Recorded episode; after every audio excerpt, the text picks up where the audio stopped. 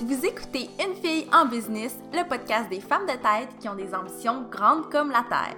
Je suis Mélissa Lévesque et c'est avec grand plaisir que je vous parle d'entrepreneuriat, de girl power et de motivation dans un nouvel épisode de podcast chaque semaine.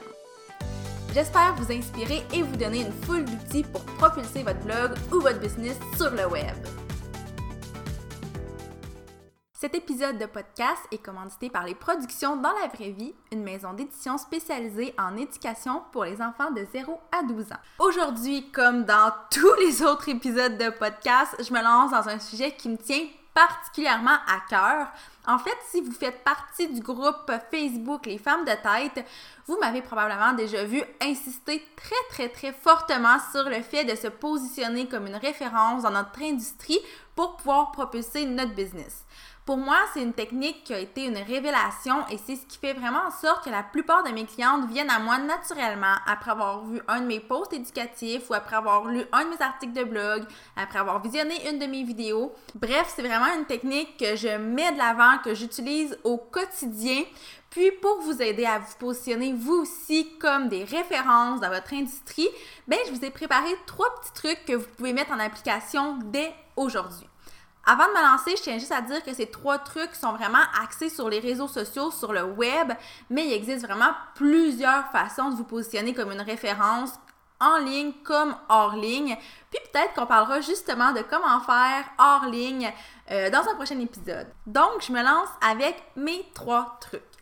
Premier truc, c'est vraiment d'interagir avec des, publications qui sont en lien avec votre expertise, que ce soit dans des groupes Facebook, sur LinkedIn ou n'importe où en fait. Moi, personnellement, j'essaie de répondre à toutes les questions ou commentaires que je vois passer qui sont en lien avec mon expertise, puis ça permet à mon nom de circuler en plus d'appuyer l'expertise que je veux mettre de l'avant. Mon deuxième truc, c'est de vous créer des opportunités. Je veux pas sonner kitsch, mais je suis un peu certaine que sur ce point-là, peut-être que ça va sonner quétaine, mais je vous jure que c'est méga, méga important de créer vos propres opportunités et je vous jure que ça fonctionne vraiment aussi. Tu sais, dans la vie, les opportunités de se mettre de l'avant pour montrer qu'on devrait être la référence dans notre industrie, mais sont quand même assez limitées. Donc, au lieu d'attendre ces opportunités-là, créez donc vos propres opportunités, que ce soit en organisant votre propre conférence, en créant des formations, en créant un blog où vous allez partager vos expériences et vos connaissances. Bref, il y a une foule de possibilités, mais n'attendez pas que les opportunités viennent à vous et créez les vôtres. En plus de vous permettre de vous positionner comme une référence, ça va aussi montrer toute la drive que vous avez. Et finalement, mon troisième truc, qui est un truc que vous connaissez probablement par cœur si vous me suivez sur le groupe Facebook Les Femmes de Tête, sur la page de La Mallette ou sur n'importe quelle autre plateforme, c'est d'offrir du contenu éducatif gratuit à votre communauté. Que ce soit des articles de blog, des posts éducatifs, des outils sous forme de PDF, des e-books gratuits, des mini-formations gratuites. Il y a vraiment, encore une fois, une foule de possibilités à ce niveau-là. Puis assurez-vous que ce contenu gratuit-là est lié à vos produits ou à vos services qui sont payants pour que les gens soient vraiment témoins de votre expertise puis se disent que vous offrez gratuitement une belle expertise. Donc, quand ils payent, ils reçoivent quelque chose d'encore plus complet et d'encore plus sur la coche. Puis, ça amène à vous parler des clients qui consomment votre contenu gratuit. Souvent, ça nous fait peur de donner du contenu gratuit parce qu'on se dit, oui, mais les gens, est-ce qu'ils vont payer après pour mes produits payants? La réponse est parfois oui, parfois non, mais les clients gratuits sont tout aussi importants que ceux qui sont des consommateurs de vos produits payants.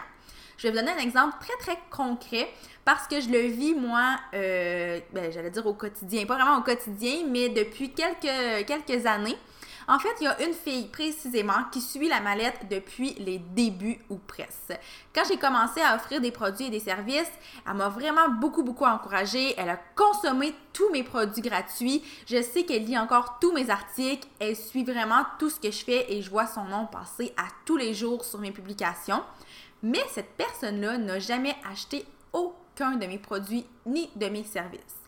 Par contre, cette personne-là connaît mon expertise, puis pour elle, j'ai vraiment réussi à me positionner comme une référence.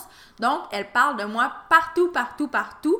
Puis en deux ans, elle m'a déjà référé une dizaine de clientes alors qu'elle n'a jamais vraiment testé mes produits euh, payants ni mes services, mais elle connaît mon expertise à travers tout le contenu éducatif que j'offre. Donc voilà, c'était mes trois petits trucs super simples sur lesquels je vous laisse mijoter pour que à votre tour, vous puissiez vous positionner comme une référence dans votre industrie. Puis si jamais vous avez besoin d'un petit coup de main ou vous voulez tout simplement en jaser avec moi, n'hésitez vraiment pas à m'écrire sur la page de la mallette. Puis en même temps, ben, assurez-vous d'aimer la page parce que j'y partage beaucoup de contenu à tous les jours.